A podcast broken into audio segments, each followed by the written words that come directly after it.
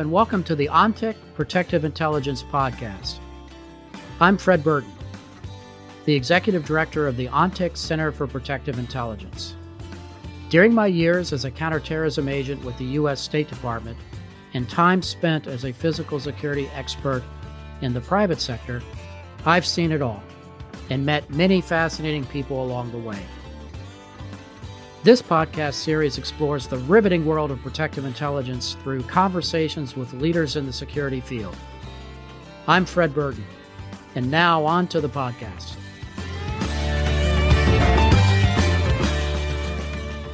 Don Krapohl's polygraph career started in the private sector in 1979, conducting testing for attorneys, police departments, and commercial firms in St. Louis, Missouri.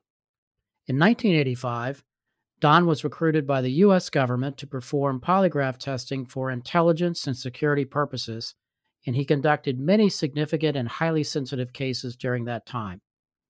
Don's work led to, among other advances, an algorithm now used on most computer polygraphs. His expansive terminology reference for polygraphy is the standard in the field. Following six years of very productive research, he was named the Deputy Director for the National Center for Credibility Assessment. Don retired from the government service in 2015 and now works as the Director of Education for the Capital Center for Credibility Assessment, the largest provider of contract polygraph services to the U.S. federal government.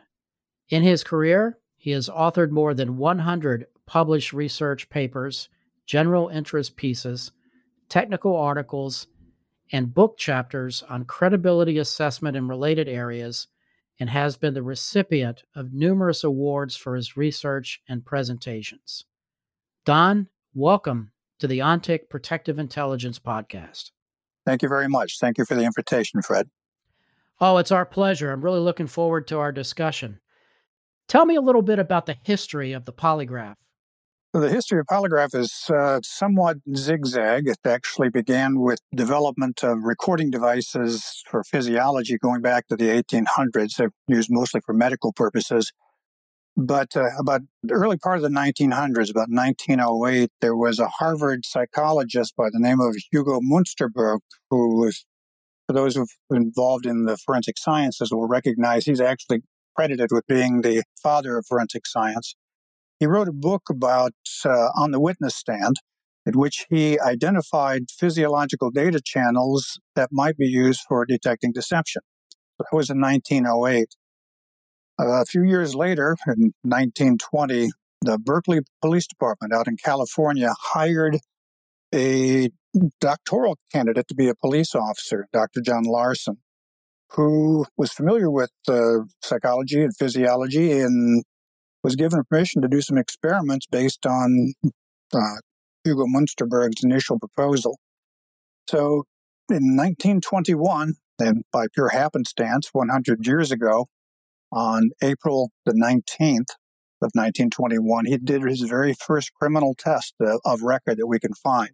That's investigating a series of thefts from the dormitory on the campus of the University of South, Southern California in Berkeley and then found who the guilty suspect was.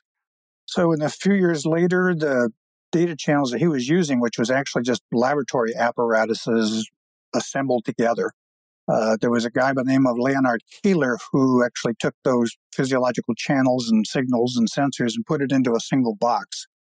And by the early 1930s, they were calling it uh, a lie detector. The press was calling it a lie detector. The polygraph people never did. And uh, its popularity began to grow because it was solving a lot of crimes that heretofore police was having having very difficult time solving. Uh, jump forward a few years in the 1940s, late uh, mid 1940s, the U.S. government hired Leonarde Keeler and a crew of now polygraph examiners, as they were called, to do screening of German prisoners of war, POWs, to find candidates who would be used to man police forces and bureaucratic offices and so forth when World War II was over. And a few years later, Department of Energy in the late 1940s was using polygraph to screen at places like Oak Ridge Laboratories to identify potential spies. Interestingly, the, one of the test topics that they had had to do with the theft of tools. And when the word got around that uh, they were polygraph testing, and one of the questions was the theft of tools, so many tools were returned to the inventory that they couldn't actually account for them all. There was an outbreak of honesty going on. so the polygraph has continued to grow since that time. In the U.S. government, there are currently about 20 federal polygraph programs. There are roughly 1,000 federally certified polygraph examiners serving in a variety of missions, including counterintelligence, counter narcotics, uh, counterinsurgency, criminal investigation, a whole host of topics, uh, special missions that they have. The U.S. government polygraph school was stood up in 1951. That's at Fort Jackson, South Carolina. And here in the year 2021 means that that school is now 70 years old. Its name is the National Center for Credibility Assessment. It's gone through a few different names in the, in the past 70 years. But that's where all government polygraph examiners go, and it is the heart and soul of polygraph research in the United States. That's an amazing history. And I think that most people's perception of the polygraph is something that they will either get from movies or TVs TV shows and so forth for anybody that's never seen a polygraph in operation or have been polygraphed uh, themselves. In thinking through this, Don, what is your assessment of the reliability of a polygraph? Yeah, so if your only source is movies and TV, either the polygraph, the real polygraph is neither as bad nor as good as the media would have us believe. If one looks at the research that's been done uh, and the summaries of research, it points to, at least in criminal investigations of a, a, specific event like a bank robbery or a shooting or so forth, decisions of truthfulness and deception are accurate somewhere between maybe the mid 80s to the low 90s at the top end. Uh, if you have some of the better techniques and better circumstances, you can probably perform at the high end. If you have some of the lesser valid techniques, you're going to be at the lower end of that now, that said, most of what the U.S. government does is not criminal testing, it's screening, multiple issue screening to find out whether people are spies or uh, saboteurs or any range of security kinds of issues that, that national leaders worry about all the time and for the insider threat. And the polygraph in the screening mode its accuracy is expected to be lower than that in criminal testing, but there's not enough research to actually pinpoint where that accuracy might be. That's most interesting. Now, I know from my days of being a counterterrorism agent that the polygraph was very, very useful to us in vetting threats, vetting individuals that come forth with information. How helpful in your assessment, is the polygraph in vetting threats?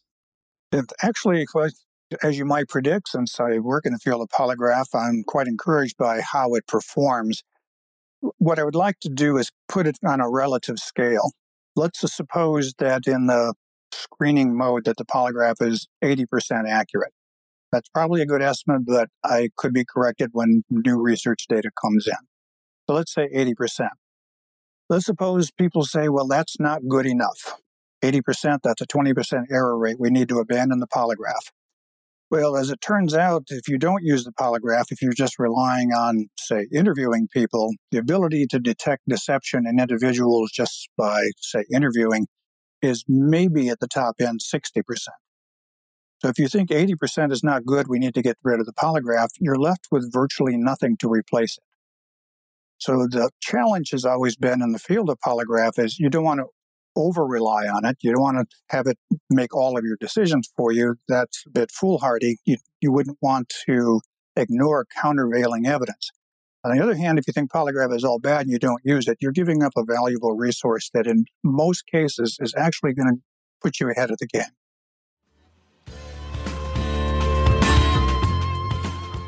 We'll get back to the conversation in just a moment. But first, I wanted to tell you a little about ONTIC's Center for Protective Intelligence. In the world of protective intelligence, we know that gathering and sharing information is crucial. This is why we created the ONTIC Center for Protective Intelligence. We're regularly sharing strategies and best practices, insights learned from current and historical trends, as well as lessons learned from physical security experts like you. To find blogs, podcasts, webinars, white papers, and more, check out the center by visiting ontic.co slash center. That's ontic.co slash center.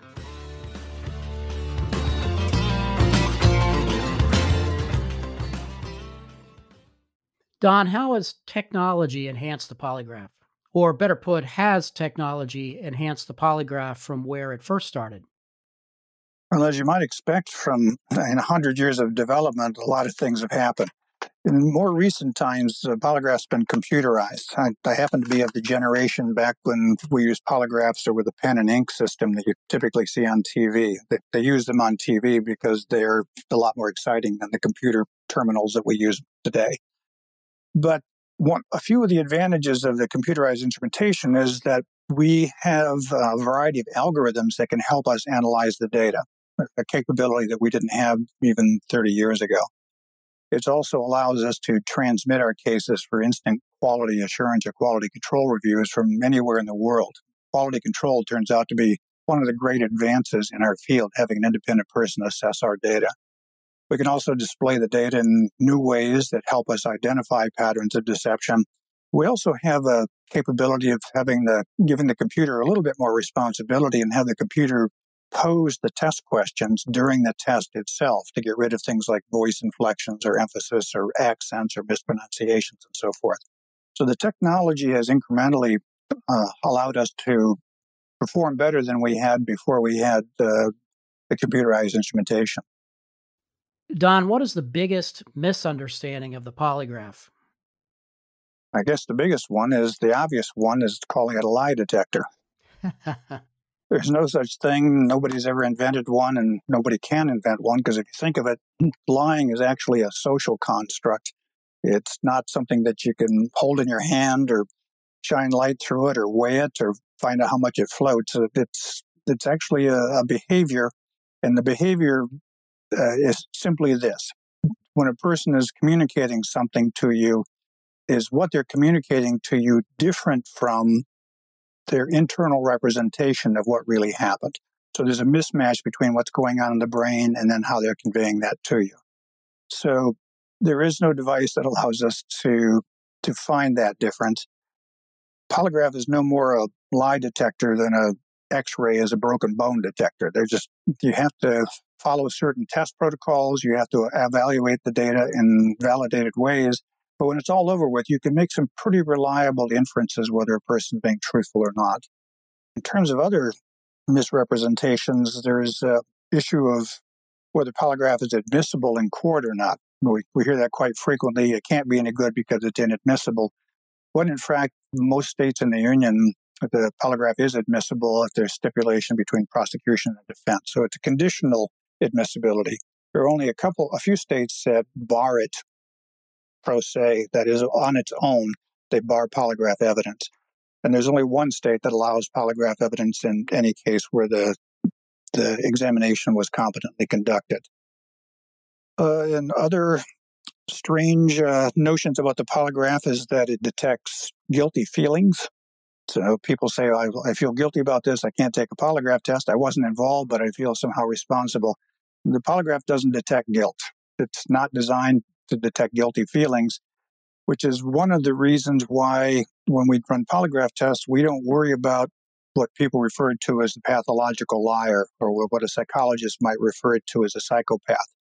People who don't have feelings of guilt as the normal people do doesn't rely on that. In fact, if one were to look at the research literature done with uh, prisoners, psychopathic prisoners and non psychopathic prisoners, it turns out the detection rate of deception is identical for both groups. So, this idea that we can't test psychopaths is another polygraph myth. It's in the popular lore. Don, is there anything that I haven't asked you that you would like to say? I would like to say a few words about alternate technologies beyond the polygraph. Most people think of the polygraph as being the mainstay mainstay technology for deception detection. And currently it is, but it, um, polygraph having been around for 100 years, one might expect that some new device or technology is going to come along. There are a handful of technologies that have been looked at in research labs, including the U.S. government's labs. Some of them showing promise, other ones are not so.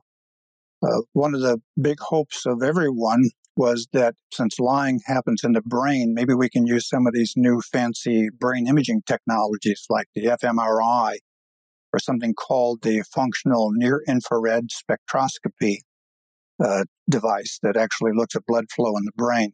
And there's a lot of research that is being done with that technology, and there's some hope that maybe in 20 years, with lots of money, it may turn out to be a really good technology for deception detection. But right now, it's the, the state of the technology is not so, such that we can use it. There are too many individual differences in cognitive processes to make reliable inferences about deception. There's a lot of research there on the use of voice there's several technologies, commercial technologies out there that one can buy, great advertising. The challenge for the voice stress people, the voice analysis people, is that all of the independent research shows that its accuracy is really pretty abysmal. It may be good for inducing confessions from people, and that's I wouldn't dismiss that out of hand. That can be very useful in some circumstances. But if you want to make decisions whether the statements a person has given is true or false, voice stress is probably not something you're going to have a lot of confidence in. There is also a, an eye based technology that is showing a lot of promise. It's called uh, EyeDetect. That's the, the commercial name. The scientific expression for it is the ocular motor deception test. And it's based on the behavior of the eye while the person reads statements on a computer screen. It monitors what are called saccadic eye movements, where your eye jumps from place to place. It sees how long you fixate on particular points in a statement. It looks at pupillary response. It looks at reaction time. It looks a lot of, at a lot of variables. And all of the published research that I've read on that suggests that it is actually quite promising. It is the most mature of the candidate technologies I've seen so far. And then in terms of a standoff technology, there's thermal imaging, which everyone was excited about about 15 or 20 years ago.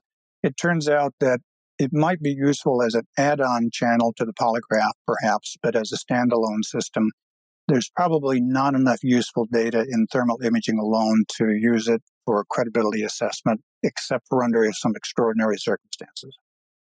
And that pretty much covers the, the possible candidates that we can see in the literature right now. That's uh, fascinating information, Don. We really, really appreciate uh, you sharing your expertise on the ONTIC Protective Intelligence podcast, and it's a pleasure to have you on as our guest. It was my pleasure. Thank you, Fred.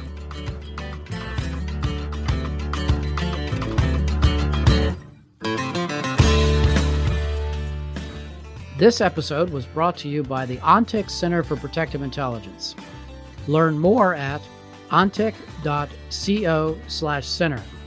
Again, that's ontic.co slash center. It was produced by AJ McKeon. Our music is a track called Monteverde Ride and was written by Brian Bristow and performed by Smokin' Novas. Check them out on Spotify. Please remember to rate and review our podcast on iTunes and subscribe on Apple Podcasts, Spotify, or wherever you get your podcast. If you have questions, we'd love to hear them. You can reach us at podcast at ontic.ai or visit ontic.co slash center for more information. I'm Fred Burton. Thanks for listening.